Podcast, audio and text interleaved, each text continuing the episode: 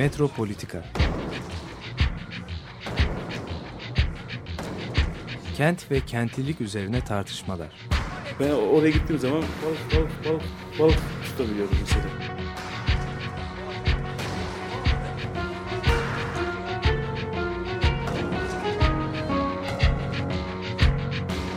Hazırlayıp sunanlar Aysin Türkmen, Korhan Gümüş ve Murat Güvenç. Takusu yok yani. kolay kolay boşaltamadılar. Yani elektrikçiler terk etmedi Perşembe Pazarı merkezinde. Günaydınlar. Bir Metropolitika daha başlıyor. Bugün Aysim Türkmen yok.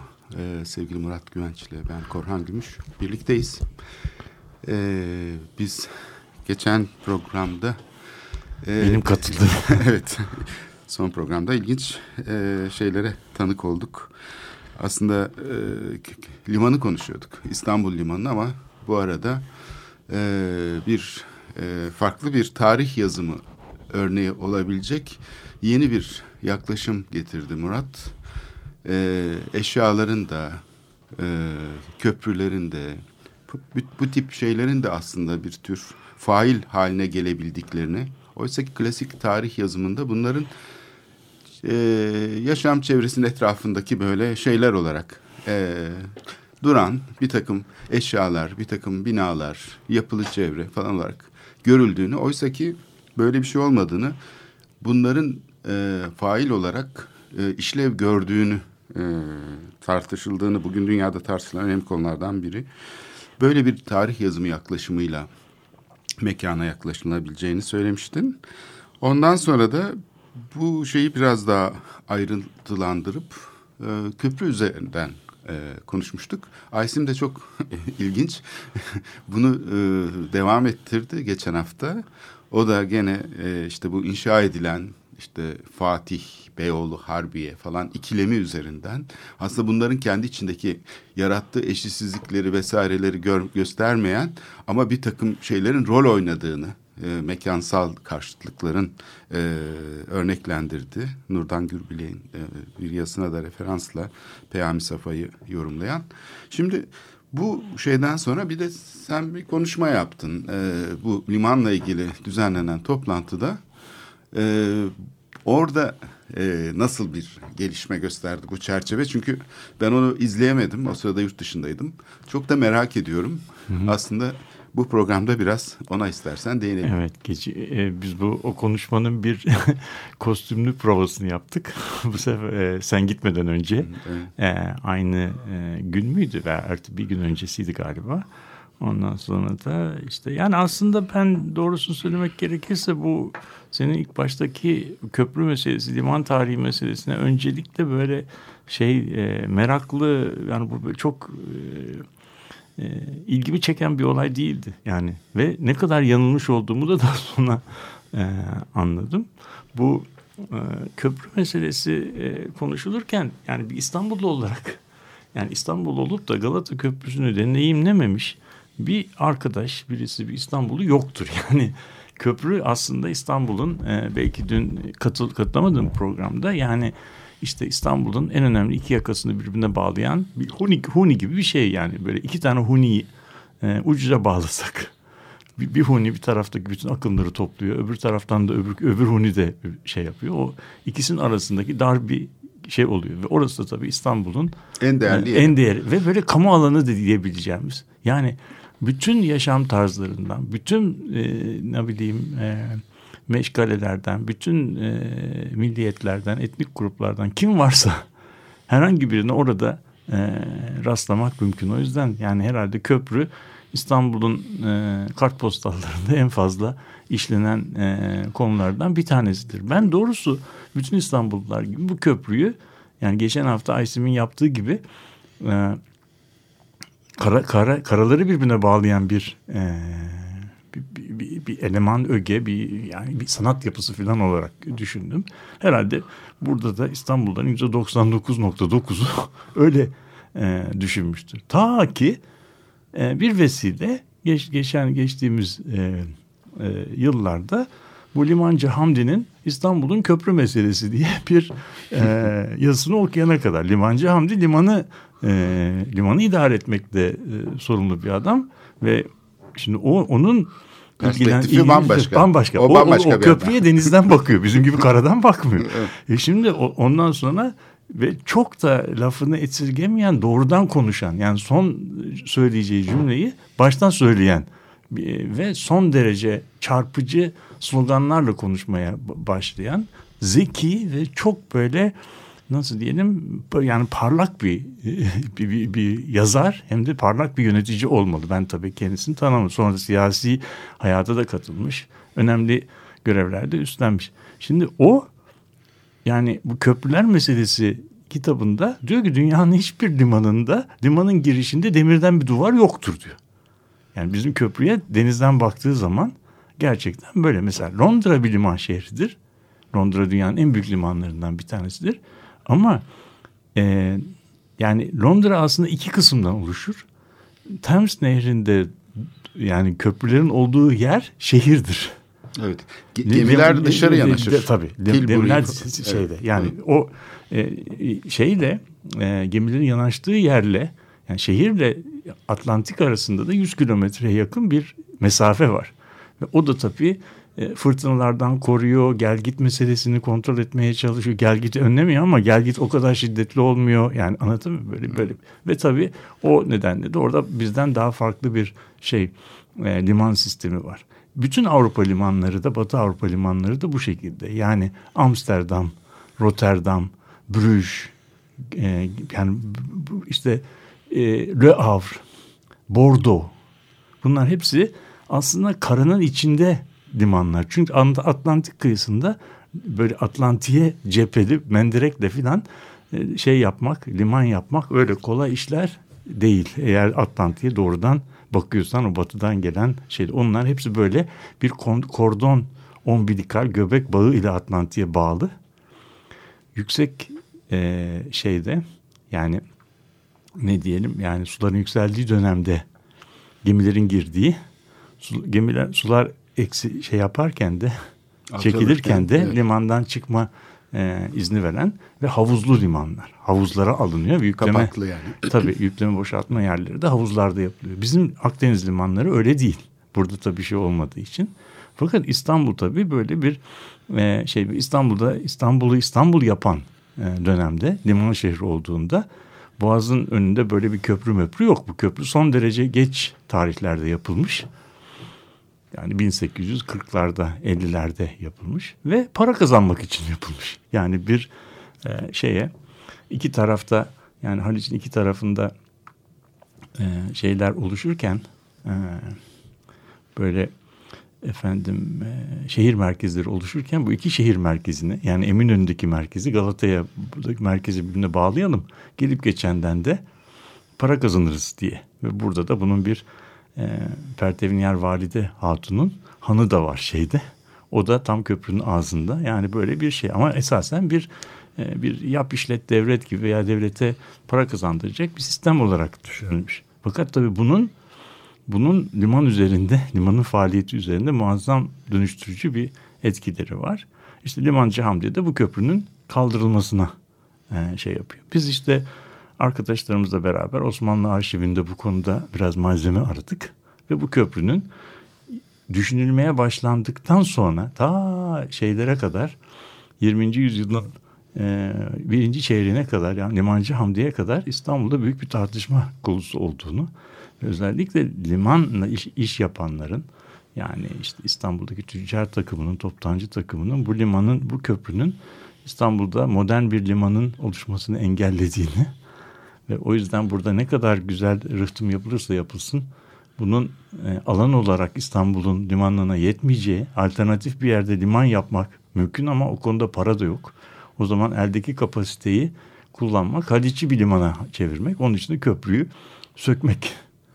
Ve o yani buradaki Galata Köprüsü'nü aslında e, Unkapanı Köprüsü'ne kaydırmak ve bütün o alanı liman alanına çevirmek gibi bir şey var. Şimdi burada bunu tartışmayı izlediğin zaman şöyle bir şey oluyor. Yani eskiden eskiden eski tarihlerde eğer Galata Köprüsü orada kurulmamış olsa idi sorusunu sorduğumuzda herhalde e, şeydeki bizim Galata tarafındaki ve Eminönü tarafındaki şehir merkezi bugünkü kadar gelişmeyecekti. Yani o noktada e, köprü bütün ulaşım yatırımları gibi sadece ulaşımı sağlamıyor. Aynı zamanda etrafında olup biteni de şekillendirici bir Boğaz etki Köprüsü gibi. Evet, Boğaz, Köprüsü ulaşım için yapılmıyor yapıldı. yani. Ya hayır yapıldığı zaman Evet. yapıldıktan sonra sonuçlarını görüyoruz. Yani köprü yapılmadan evvelki peyzajın resimleri var. Dinleyicilerimiz şeyden bakabilirler. İstanbul Belediyesi'nin web sitesinden 1966 tarihli şeye baksınlar. Harita. Hayır hava fotoğrafı. Hava fotoğrafı. Bir de 82 tarihindekine baksınlar. Bu ikisinin arasındaki farkı e, oradan açıkça görmek mümkün. Biz bunları başka yerde de yayınladık. Yani bunlar kolay şeyler. Şimdi böyle böyle olunca tabii e, bu bu beni e, başka bir şeye geldi. Peki bu köprü ol, o köprü bu, bu şeyini engelleyici etkisini nasıl yapıyor ve bu kastedilmemiş e, şeyden neler ortaya çıkıyor ona, ona baktım. Burada yani şimdi burada e, analım e, Haydar Kazgan'ın e, Osmanlı İmparatorluğu'nda e, altyapıların kurulması ve yabancı şirketler üzerine çok e, değerli çalışmaları var. Bir tanesi İstanbul'un suyun İstanbul'da suyun tarihi diye bir kitabı var. O kitabın girişinde köprülerden ve hamallardan da bahsediyor. Köprüler, hamallar ve mavnacılar bu köprü sayesinde inanılmaz bir şeye e, kavuşuyorlar. İnanılmaz bir e, pazarlık gücüne. Evet yani e, şeyler içinde bütün bu gedikler içinde bu- en e, güçlü olarak Ben- varlığını koruyan, diğerleri yok olurken modernleşme sürecinde bütün e, şeyler bu bildiğimiz artizanal e, taşıma faaliyetleri vesaire ortadan kalkarken e, tam tersine bu hamallar e, Ve mavnacılar. Mavnacılar bu çok acayip bir gelişme E göstermiş. çünkü İstanbul Limanı'nın İstanbul nüfusu 19. yüzyılın başından ortasına kadar dört kart artıyor. artıyor. E, ve bu e, artış içerisinde e, liman faaliyeti de belki 10 kata yakın artıyor dış ticarete. Böyle olduğu zaman artık İstanbul Limanı böyle bir altın şey, altın yumurtlayan tavuk ve hamallar ve mavnacılar İstanbul'un en büyük iş kolundan birisi haline geliyorlar. En büyük işçi çalıştıran şeylerden biri. Evet, 7, şimdi 7 bin hamal var ve mesela- hamal, hamallar yani Ereğli şehrindeki demircilik fabrikası gibi bir şey. Yani İstanbul'u İstanbul yapan yani idari olmayan en en önemli e, iktisadi faaliyet liman işleri. Ve böyle olduğu zaman da işte bu büyük paralar e, dönüyor ve bu hamallar e, şeyinin e, gediğinin Hetüdası baş, başkanı e, sarayın baş mabeyncisi oluyor. Yani iktidarla da son derece ilginç bir şey var. Sonra Haydar Bey'in kitaplarından da anlıyoruz ki bu hamallar aslında hamallık bugünkü taksi plakası sahipliği gibi bir şey oluyor. Yani gedik olduğu için hamalın hamallık yapması gerekmiyor. Hamal aslında hamalları çalıştırıyor. yani o, o, o iş koluna girişi kontrol ettiği için o e, bir takım nasıl şimdiki taksi plakası sahipleri taksi şoförü çalıştırıyorlarsa onlar da öyle işler yapıyorlar. E, şimdi böyle olduğu zaman da şehir büyüdükçe e, hamalların e, hamalların sayısı artıyor veya hani fiilen hamallık yapanların ve hamallık sektörüne giriş çıkışı kontrol eden hani nasıl gedikli hamalların ise muazzam gelirleri artıyor. Bu da tabii onlara büyük, çok büyük bir pazarlık e, gücü veriyor ve bunlar bütün siyasi olaylarda, dış politika olaylarında müdahil oluyorlar. Tekno şeyin e, rıhtım modernleşmesi yapıldıktan sonra vinçlerin kurulmasına izin veriyorlar ama çalıştırmasına im- şey yapmıyorlar, izin vermiyorlar. Yani rıhtım şirketi rıhtım faaliyetlerinden para kazanmıyor. Sadece para kazanıldığı rıht- doldurduğu alanlardaki emlak faaliyetinden şey e, şey bu, bu çok düşündürücü bir şey. Tabii. Yani, Yani e, bu- biz bugünkü haline bakıp antrepolar falan böyle yekpare bir liman İşte- işte algılıyoruz. bu- Oysa ki o liman e, parsel parsel bir takım satılmış. kuruluşlara satılmış. Ve bunu satan da liman idaresi. Ve ayrıca da e, tabii yani ben hatırlıyorum çok yakın tarihe kadar da bir takım İtalyan şirketlerin falan e, şeyleri vardı. Şimdi burada tabii e, şaşırtıcı olan şey e, istersen e, bu konuyu tekrar bir şey yapalım ama önce bir müzikle devam edelim. Ne e, çalalım bugün? E, bugün Jacques Brel'den e, Amsterdam isimli bir liman şarkısı Tamam, ondan dinleyeceğiz, sonra devam edelim. Tamam.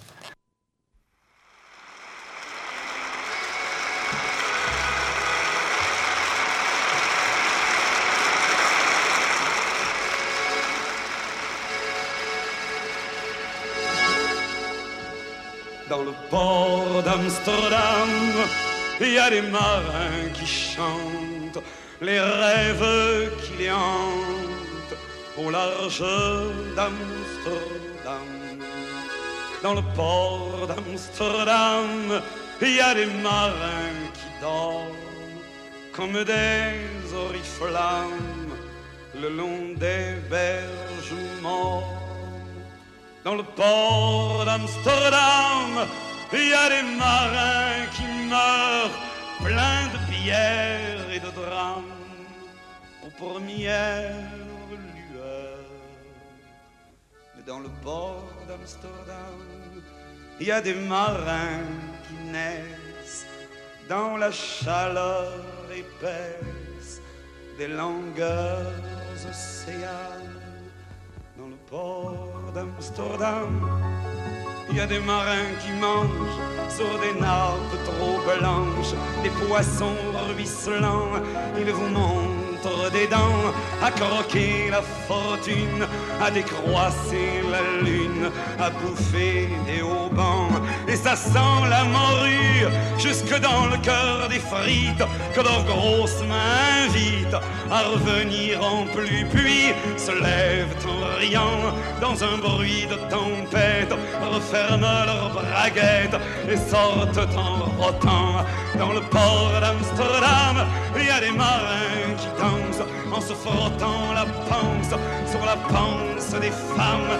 Ils tournent, ils dansent des soleils crachés dans le son déchiré d'un accordéon rance. Ils se tordent le cou pour mieux s'entendre rire jusqu'à ce que tout à coup l'accordéon expire alors le geste grave, alors le regard fier, ils ramènent leur batave jusqu'en pleine lumière. Dans le port d'Amsterdam, il y a des marins qui boivent et qui boivent et reboivent et qui reboivent encore. Ils boivent à la santé des putains d'Amsterdam, d'Hambourg ou d'ailleurs. Enfin, ils boivent aux dames qui leur donnent leur joli corps, qui leur donnent leur vertu pour une pièce en or. Et quand ils ont bien bu, se plantent le nez au ciel, se mouchent dans les étoiles, et ils pissent comme je pleure sur les femmes infidèles dans le port d'Amsterdam, dans le port d'Amsterdam.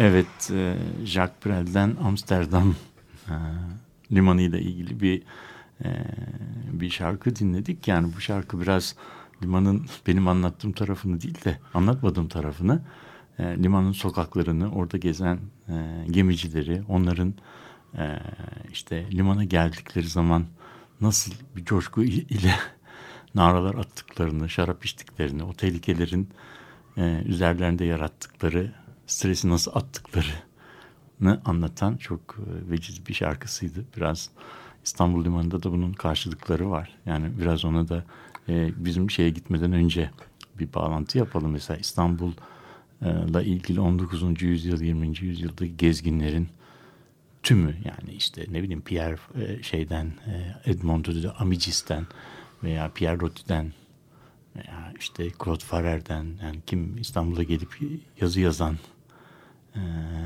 kim varsa.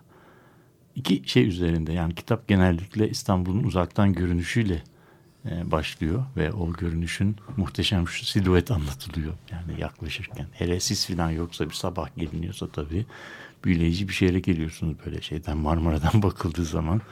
Eşsiz bir şey. Ondan sonra da ikinci e, kısımda gemi limana girdiği zamanki e, Keşmekeş. keşmekeş yani kaotik durum yani hiçbir batı ülkesinde görmediği bir şey. Şimdi o, o onunla da bu köprünün bir alakası var.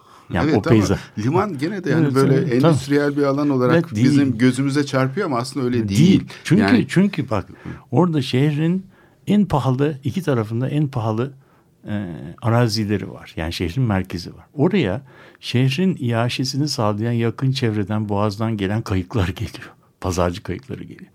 Daha büyükleri Mudanya'dan e, işte Gemlik'ten Yalova'dan şehre sebze taşıyan büyük şeyler geliyor. E, silahlar şeyine Kömür geliyor. kömür taşıyan e, salapuryalar geçiyor. Römorkörler şey Ya tütün Boğaz- geliyor. Boğaza, Boğaza Evet. çalışan yol, e, yolcu vapurları geliyor. Marmara'ya çalışan bu yolcu vapurları geliyor. Uluslararası hatlarda çalışan yolcu vapurları geliyor. Uluslararası hatlarda çalışan yük vapurları geliyor.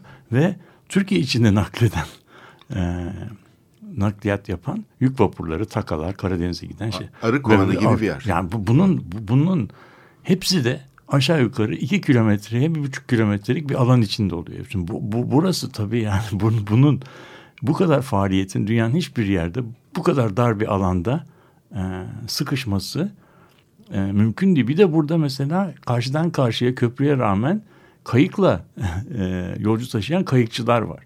19. yüzyılın ortasında şirketi Hayriye kaptanlarının baş düşmanları bu kayıkçılar. Çünkü kayıkçıları kayıkçılar köprünün o e, şeylerin dubaların arasında saklanıyorlarmış. Gemi yanaştıktan sonra köprünün pervanelerinin yanına girip köprüden yolcu alıyorlarmış. Ha. Yani, Yani, şey e, veya köprüye şey yolcu bindiriyorlar. hızlı hareket ediyorlar. Hızlı hareket ediyor. Onlar Ve kap- kaptan diyor ki yani biz bu pervaneleri çalıştırdığımız zaman bunlar o kayıklarıyla paramparça olurlar. Yani pervanelerin yanına giriyorlar yani anladın mı? Yani şimdi böyle burada bin çeşit faaliyet birbirinin içerisinde bu yani gezginlerin İstanbul'un böyle büyüleyici şeyinden sonra manzaralarından sonra anlattıkları bu limanın limanın böyle bir şeyi kaotik durumu. Tabii o, o öyle olduğu zaman da tırnak içinde söylüyorum işte şarka gelinmiş olduğu filan e, anlaşılmış oluyor. Şimdi tabii yani bunun anlattığımız sadece böyle liman e, teknolojisiyle değil aynı zamanda limanın muhayyelesinin oluşmakta İstanbul şehrinin hani nasıl diyelim muhayyelelerdeki imge, imgelesinin oluşması yani oluşmasında Ama gene de bizim bu modern liman görüntüsü üzerinden hep baktığımız için işte dışında bekleyen kamyonetler ya da işte şey kısmındaki böyle at arabaları falan hep yani böyle liman deyince bir dışı vardır bir içi vardır gibi algılıyoruz. Oysa ki öyle değil. Liman Yani bu- şehrin hayatında çok daha kompleks bir bir şekilde şey yer alan yani o kapanlarla mesela değil mi? Bütün Tabii, tabii. şeylerin yani Osmanlı şeyde köprüden evvel köprüden evvel Haliç'in e, organizasyonu, arazi organizasyonu liman kurgusuyla birebir bağlantılı ve yani aslında son derece okunaklı bir şeması var. Yani işte şehirdeki e, endüstri öncesi bir şehrin içerisindeki işlevsel uzmanlaşma hani çıkrıkçılar, kutucular, makasçılar, kantarcılar gibi limoncular, tütüncüler gibi şeyler var. Evet, Bunların ya- her yakın birisine tarihe kadar var? da bu bu- bu- imalat devam ediyor. Yani Ha, sepetçiler var mesela. Tamam. şeyde, Bunların her birisinin ama Balat'ta. Her birisinin sokağı var. O sokağın da bir iskelesi var. Yani onlar dünyaya dünya ile ilişkilerini bu sokağın devamı olan iskele, iskeleler üzerinden kuruyorlar. Bu bölge aynı zamanda işte e, şey getiriyor yani e, un ve un değirmenleri ve buğday e, ambarları var. Bu da çok önemli. Çünkü e, biliyoruz ki uzun e, deniz seyahatlerine çıkmadan önce un e, yani buğday un haline getirmesi lazım. O tarihlerde unu un olarak saklamak imkansız. Çünkü un e, nemli alıyor. olduğu zaman hemen ekşiyor ve içerisinde şey başlıyor. Hani fermentasyon e, başlıyor. Onun için son dakikada e, şey yapılması gerekiyor. Öğütülmesi. Öğütülmesi gerekiyor. E, kasap hayvanları da tabii, öyle, tabii, işte tabii. bu işte yani işte kasap hayvanlarının şey yapma yani Sütlüce'deki e, mezbaha yapılana kadar bütün Galata'nın bizim bulunduğumuz tophane kıyısı aslında bir mezbaha. Evet yani ben hatırlıyorum. vur- vur- Burada tam e, radyonun karşısındaki sokakta tavuk tüyleri uçuşurdu. Tavukçu vardı orada Tabii, tabii, tabii. Onlar onlar şey yapıyorlar yani sefere çıkacak gemilere buz kutuları içerisinde e, şey tavuk veriyorlar filan. Yani o buranın ve Galata'nın aslında içerisinde bir sürü hamam var ve berberler var. Uzun deniz seyahatlerinden gelen insanlar e, gemide yıkanamadıkları için şehre çıkmadan önce Galata'da yıkanıyorlar. Aynı zamanda berbere gidiyorlar. Yani o zamanki kameralarda şimdiki gibi böyle hani e, salon salon şey değil. Yani orada senin bir yatan e, şey yeri var.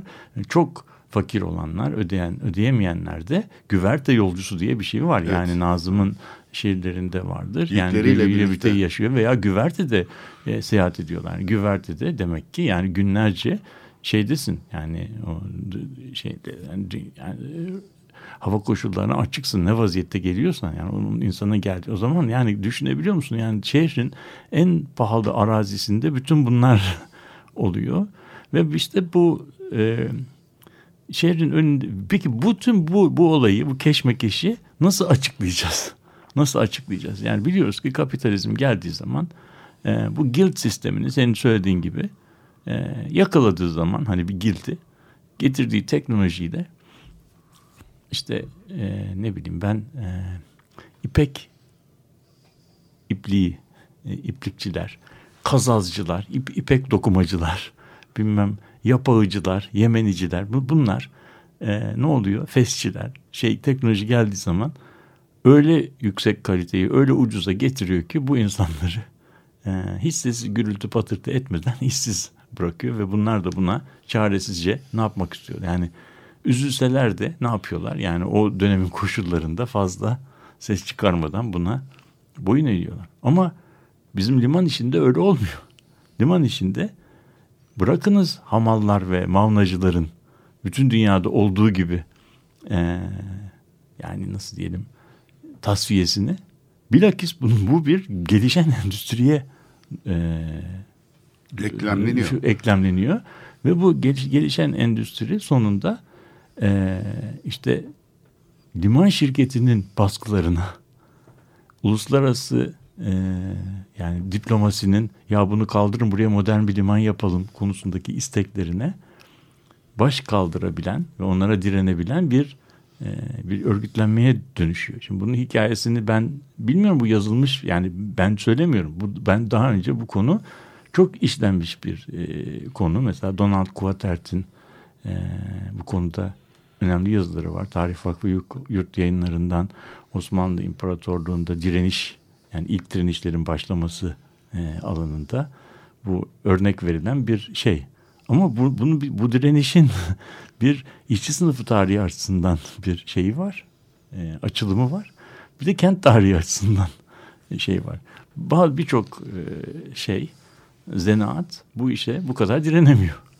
Ve onlar e, sessiz sedasız tasfiye olup gidiyorlar. Ama bırakınız bizim hamallar ve mamlacılar bırakınız tasfiye olmayı zamanla yani dış dünya ilişkileri geliştikçe bunların güçleri artıyor. Pazarlık güçleri artıyor ve rejimlere karşı direniyorlar. Mesela Abdülhamit rejiminde çok palazlanıyorlar. Abdülhamit'i deviren İttihatçılar önce bunları ortadan kaldırmak için bir rasyonelleştirme e, kampanyası başlatıyor ve o kampanyaya direniyorlar ve başarı kazanıyorlar. Benim Onu- dikkatimi çeker. İkincisi bak devam edeyim. Evet. Ondan sonra İttihatçıların e, arkasından şeyciler geliyor. İstanbul'u işgal eden kuvvetler geliyor. Onlar da bu, bu mamlacılarla baş edemiyor. Baş edemem. Sonunda Cumhuriyetçiler geliyor. Onlar da baş edemiyor. Yani Limancı Hamdi'nin anılarında e, bu mamlacılar ve şeylerle yaptığı büyük e, mücadeleler anlatılıyor. Ve sonunda e, mamlacılar ve hamallar Limancı Hamdi'yi de yeniyorlar. Ve bütün şeyde e, bu sefer büzülen ekonomisi daralan bir şehirde hemen hemen hiç istihdam kaybı yaşamadan e, şeyi pazara ilişkin e, geliştirdikleri örgütlenmeyi e, nöbet sistemi gibi guild yani lonca sisteminin e, bir iş sistemine getiriyorlar. Bir ayda üç defa dört defa iş alıyorlar. Fakat depo yeri olmadığı için malı günlerce kendi mavnalarında bekletmek suretiyle yani depoyu bir çeşitli karada kuruyorlar. Ve bu şekilde mavnacılar e, limanın iş hacmi 1900'lerin başından 1930'lara geldiği zaman 5 kat azalmasına rağmen yine kendilerini e, sürdürmeye istihdamlarını koruyorlar. Şeyciler geldiği zaman, demokratlar geldiği zaman limanı modernleştirmek için bir şema e, geliştiriyorlar. O şemanın da kısmen e, uygulanmasını sağlıyorlar. O şemada e, şeyleri rahatsız eden e, mavnacıları ve liman şeyleri e, hamalları rahatsız eden bazı gelişmeler var. Bir tanesi Galata rıhtımında e, denize dik olan pontunların yapılması öngörülüyor. Yani limana gemiler şey yanatma, yanaşmasın, bordadan yanaşmasın. Daha çok. Her pontuna iki tane gemi yanaşsın. Bu şekilde limanın kapasitesini iki katına çıkaralım. Ayrıca bunu yaparken de o açıkta duran şamandıralardan da üç sırasını kaldıralım. Bunu bu bu planda var fakat hayata geçirilmiyor. Sadece Salı Pazarı rıhtımı yapılıyor. Galata'daki rıhtımdaki bu pontunlar ve şamandıraların kalkması meselesi yapılmıyor. Yani böyle bir şey böyle çıkıyor. Sonunda yani neredeyse 1970'lerin sonuna kadar 150 yıllık bir şeyden bahsediyoruz. Ee, İstanbul'da bağlamın rejimler değişiyor, teknolojiler değişiyor ama bizim mavnacıların şeyi e, liman üzerindeki e, kontrolleri bir türlü ortadan kalkmıyor. Bu kontrolü getiren güç nedir diye sorduğun zaman işte senin başta sorduğun problem oluyor. Eğer köprü orada olmamış olsa idi daha, daha doğrusu kontekst bir başka şekilde kurulmuş olsaydı Haliç'in tamamı veya büyük bir kısmı liman olarak e, kullanılmaya başlasaydı hamallar ve mamulacılar belki yine olacaktı ama hiçbir zaman bu kadar yüksek bir e, şeyine e, pazarlık gücüne sahip e, olmayacaklardı. E, bu, bunun farkına varmış olmam beni işte liman tarihi üzerinde e, okumaya ve araştırma yapmaya gitti. Bu tabi liman tarihi açısından olduğu kadar bizim şehre bakış e, bakışımızı e, tadil edici, değiştirici bir şey var. O da konteks dediğimiz şeyi artık böyle e, pasif, e, öyle edilgen, öyle duran e, ve de değiştirmeyi bekleyen bir dekor gibi görmek yerine aslında e, şehirdeki siyasi e, toplumsal süreçlere neredeyse insanlar dolayımıyla katılan ama katılan aktörler gibi görmemiz lazım. Fransızlar buna aktör dememek için yani aradaki fark göstermek için aktan diyorlar. Yani aktör değil de aktan diyorlar. Yani eğleyici ama insan aktör anlamında bir eğleyici değil de yani dolayımlanarak eylem yapan e, aktörlerden bahsediyor. Tabii bunu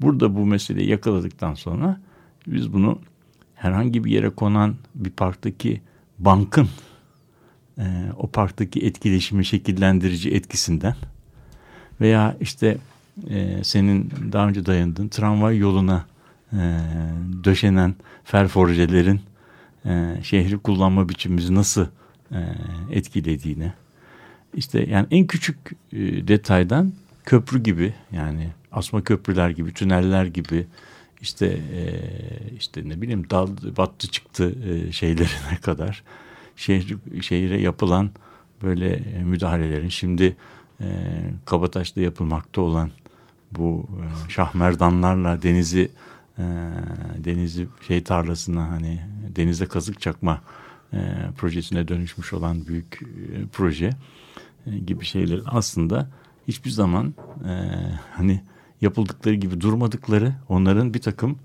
e, aktörler üzerinden e, bir takım aktörleri e, güçlendirdikleri bir takım diğerlerinde ise e, daha zafiyete uğrattıklarını görüyoruz. Bu da tabii bir şeye yeni bir bakış açısı oluyor. Evet burada benim aslında iki tane şeyim var. Ee, arada saplama yapacaktım. Ee, sormak istediğim konu var. Bunlardan bir tanesi daha önce söylediğim bir konuyla ilgili. Ee, şimdi bu hububat meselesi şehirde çok önemli. Yani fırınlara dağıtılması bile bunun çok önemli. İşlenmesi çok önemli. Yani kolay bir iş değil. Bu kadar insan yani sonuçta 1 milyon 200 bine kadar çıkıyor nüfus. Evet. Ve bunu biraz da geleneksel bir şey. Çünkü fırın e, mahallede olan bir şey. Yani böyle sanayileşmiş bir şey değil. Evet. Dolayısıyla gene o artizanal şeyiyle ekmek pişiriliyor falan.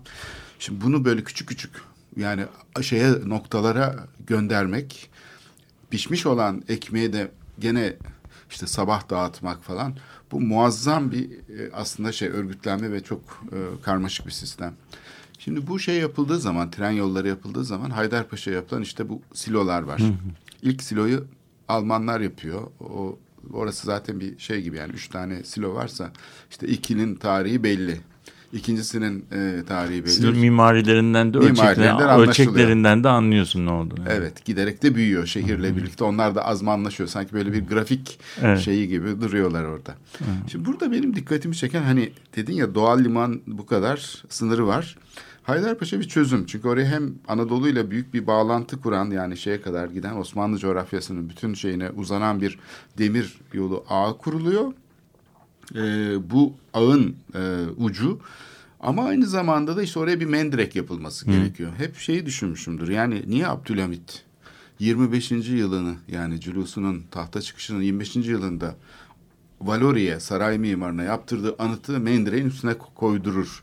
Ya da niye öyle tercih edilir? Hep onu merak etmişimdir. Hani gidip de denizin ortasına şey yani tophaneye koymak varken, Dolmabahçe'ye koymak varken, ne bileyim Beşiktaş'a mesela Yıldız'la tam böyle tam karşı karşıya duracak bir anıt yaptırmak varken niye gidip de Mendireğin üstüne anıt konur diye. Şimdi bu senin söylediğinden sonra daha farklı bir şey. Biraz kafamda. biraz biraz o konuda senin soru çok güzel bir soru. Biraz onu zenginleştiren, açılımları şey yapan e, Haydarpaşa ve e, İstanbul limanları arasındaki e, bitmek tükenmek bilmeyen e, kavgayı da anlatayım.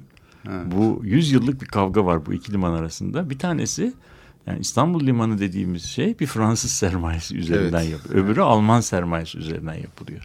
25. yılına geldiğimiz zaman, Julus'un 25. yılına geldiğimiz zaman işte e, Türk-Alman e, cemi, dostluk cemiyetleri bilmem neleri falan var. Şimdi o zaman e, ben de sana şeyler sorayım. E, İstanbul'un en tırnak içinde söylüyorum şerefli arsası da Alman sefaretine veriliyor. Kuşlu Saray Ayaspaşa'da. Ayaspaşa'nın en kıymetli olmasının sebebi de şu. Bütün yerler içerisinde Ayaspaşa niye en kıymetli denildiği zaman. Şimdi İstanbul'da e, pek farkında değiliz bugünkü kalorifer dünyasında yaşadığımız için.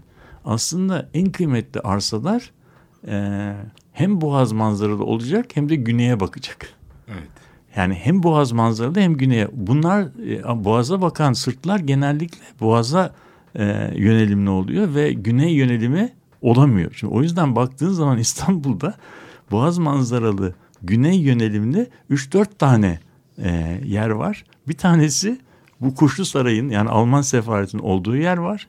E, ikincisi bizim Teşvikiye dediğimiz yer var. Üçüncüsü Yıldız Sarayı'dır.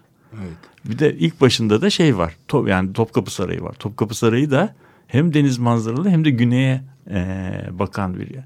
Şimdi e, şeyin yani bu iki şey e, iki farklı sermaye tarafından e, kontrol ediliyor ve şeydeki İstanbul e, limanını yapan Fransızlar ya bu limanı biz kontrol edelim diyorlar.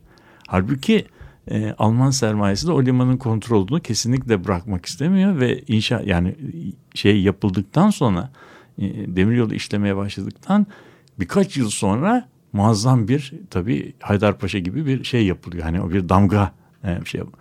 Şimdi Haydarpaşa'nın yapılıyor olması hem dış ilişkiler açısından hem de Türkiye-Rusya ilişkileri açısından çok önemli bir olay. Sen diyeceksin ki Haydarpaşa Rusya ilişkilerinde ne işi var? Şimdi o buğday işiyle ilgili var. Eğer Haydarpaşa yapılmadan önce İç Anadolu'da buğday geçimlik olarak üretiliyor. İç Anadolu buğdayını Anadolu'ya taşıma yani İstanbul'a taşımak mümkün değil. Ama Anadolu demiryolları yapıldıktan sonra bütün İç Anadolu'daki ürün deseni değişiyor. Daha önceden keçi yani tiftik keçisine ayrılan büyük ovalar bu sefer Konya Ovası da dahil olmak üzere tarıma açılıyor. Tarıma açıldığı zaman İstanbul iaşesini İç Anadolu'dan karşılamaya başlıyor. İç Anadolu'dan karşılamaya başladığı zaman Ruslar kendi buğdaylarını satacak müşteri bulamaya baş, baş. Şimdi bu, bu, bu durumda Anadolu devir yollarının yapılması konusunda Ruslar siz bizi tehdit ediyorsunuz diye Osmanlı İmparatorluğu'na şey yapıyor nota veriyorlar. Yani İç şimdi hani karşı. şimdi, şimdi bu bu durumda bak dikkat ediyorsan dikkat ediyorsan ee, ben sana bir öykü anlatıyorum. Bu öykünün içerisinde demir yolları, silolar, ürün desenleri, keçiler bunlar hepsi aslında benim şeyin nasıl diyelim öykümün e, çerçevesini ama burada kesinlikle edilgen şeyler değil. Demir yolu durduğu yerde durmuyor. Demir yolu aslında geçtiği dolaştığı yerleri tamamen değişiyor. Bu iş, bu iş bak bunun sonun sonuca geldiğin zaman bu tamam Osmanlı Devleti yıkılıyor, Cumhuriyet kuruluyor. Ondan sonra 1930'lu yıllarda her iki limanda e, şey oluyor, millileştiriliyor. Ama e, Haydarpaşa Limanı demir yollarına e, şey yapıyor, geçiyor. Salıpazarı e, Limanı ise İstanbul Liman İdaresi üzerinden deniz yollarına ve devlet liman işletmelerine geliyor. Bunun ikisi ayrı kuruluşlar. Ve 1970'li yıllarda Boğaziçi Üniversitesi tarafından yapılan bir e, İstanbul Limanı Master Planı'nda bu iki limanın beraber nasıl çalıştıklarını anlatıyor. Şimdi iş işçi sistemleri açısından iki tarafta tamamen farklı e, iş süreçleri gerçekleşiyor. Haydarpaşa'da e, ücretli devlet işçileri çalışıyor.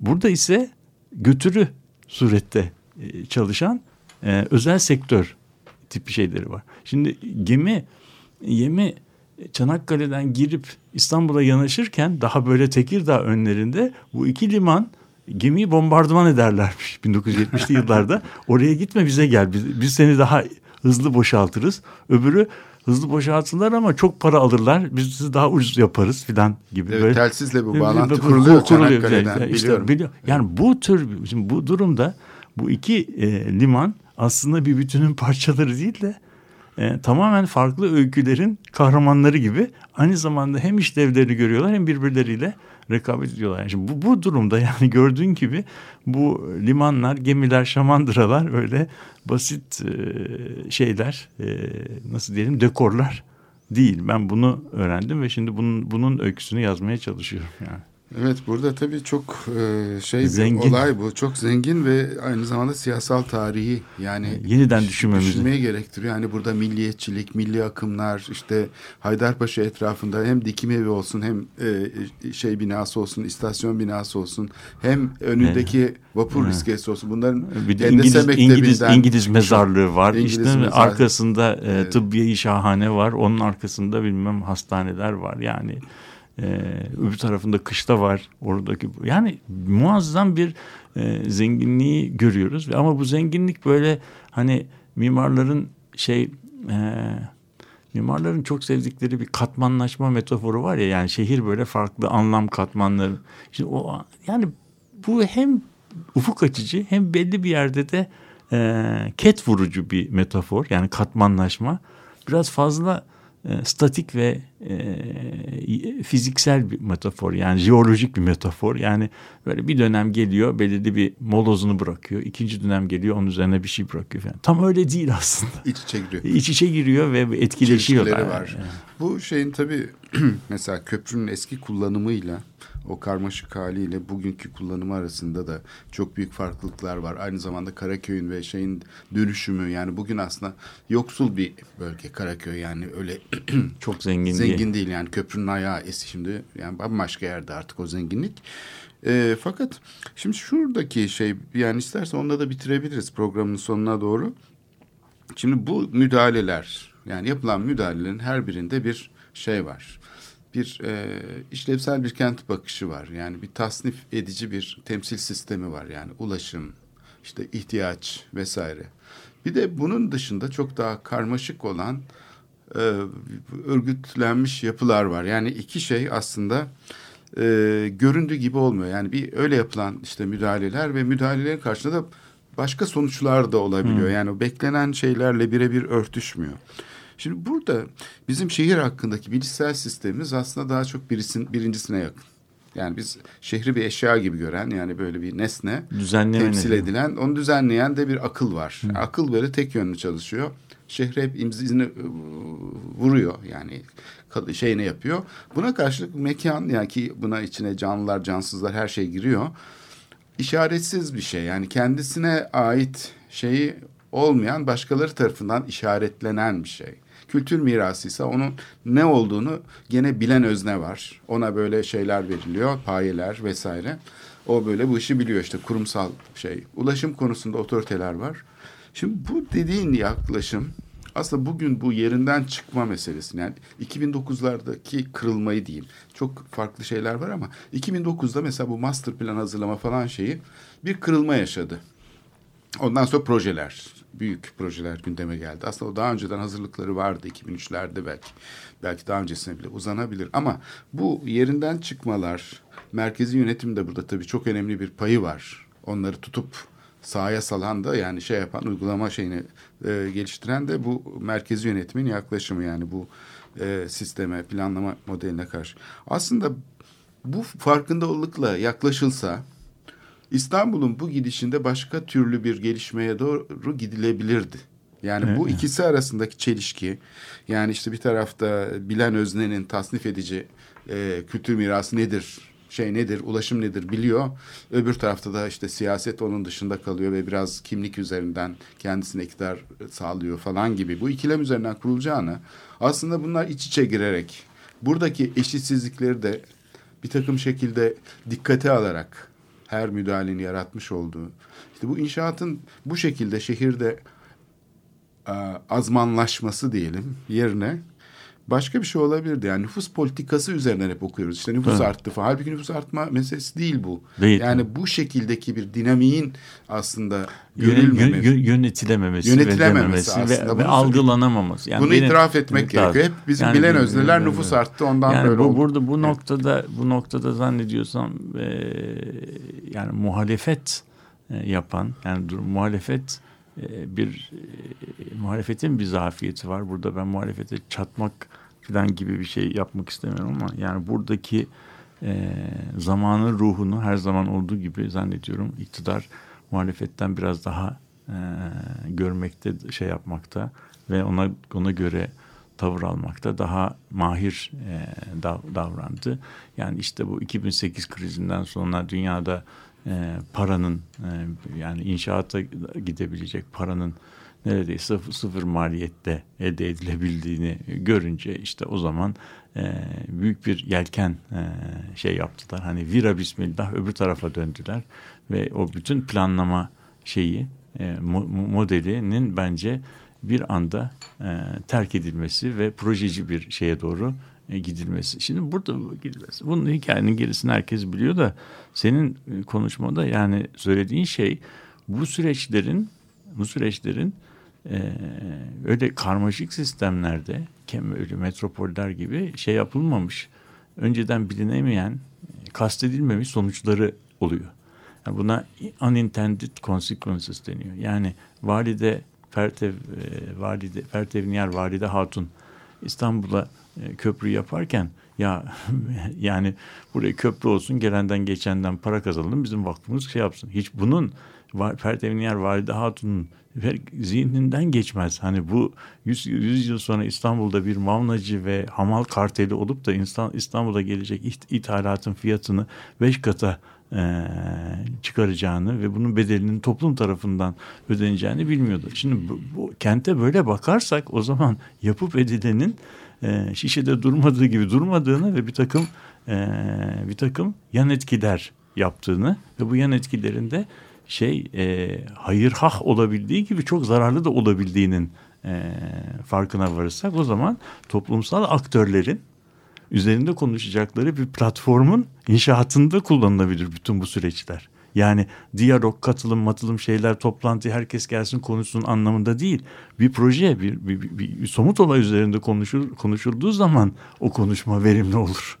O yüzden bütün yapılıp etilenler, bütün katılım süreçleri böyle bir ilkenin yerine getirilmesi için yap- yapılacak hani şekli müdahaleler değil. Aslında şehrin geleceğini tasarlayan çok önemli şeyler oluyor. Bunun, bunun üzerinde konuşalım. Bu önemli bir gelişimler. Evet. Yani şey- çok sınırlı bir katılım modeli var. Ee, bu katılım modeline zaten eşitsizlik üstüne kurulmuş. ve o o o o, o, Onu- o, o şekli bir şey. O değil. Onun O- oradaki taleplerle bunu şekillendirmek şehri mümkün değil. Yani bunu Onun, onun için bu şeklin nasıl şekillendiğinin önce bir modelini kurmak, oradaki paydaşları çağırmak, yeni yeni katılım e, platformları kurmak falan gerekir. O çok ze- zengin olabilir diye düşünüyorum. Evet yani eşitsizliği çünkü talep eden bir katılım e, modeliyle karşı karşıya bu sistemi yenilemek mümkün değil. Evet sonuna geldik programın. Yani çok metodoloji konuştuk ama bilmiyorum yani e, örnekler inşallah şey olmuştur yani. Yani bir köprü örneğinden Ha, işte bir yere siyasal tarih şeyine geldik ve Türkiye'nin durumu. Peki. Evet haftaya görüşmek üzere diyelim. Hoşçakalın.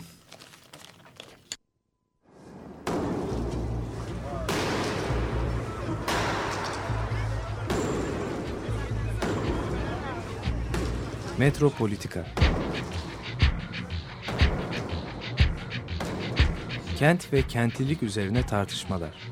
Ben oraya gittiğim zaman balık balık balık balık tutabiliyordum mesela.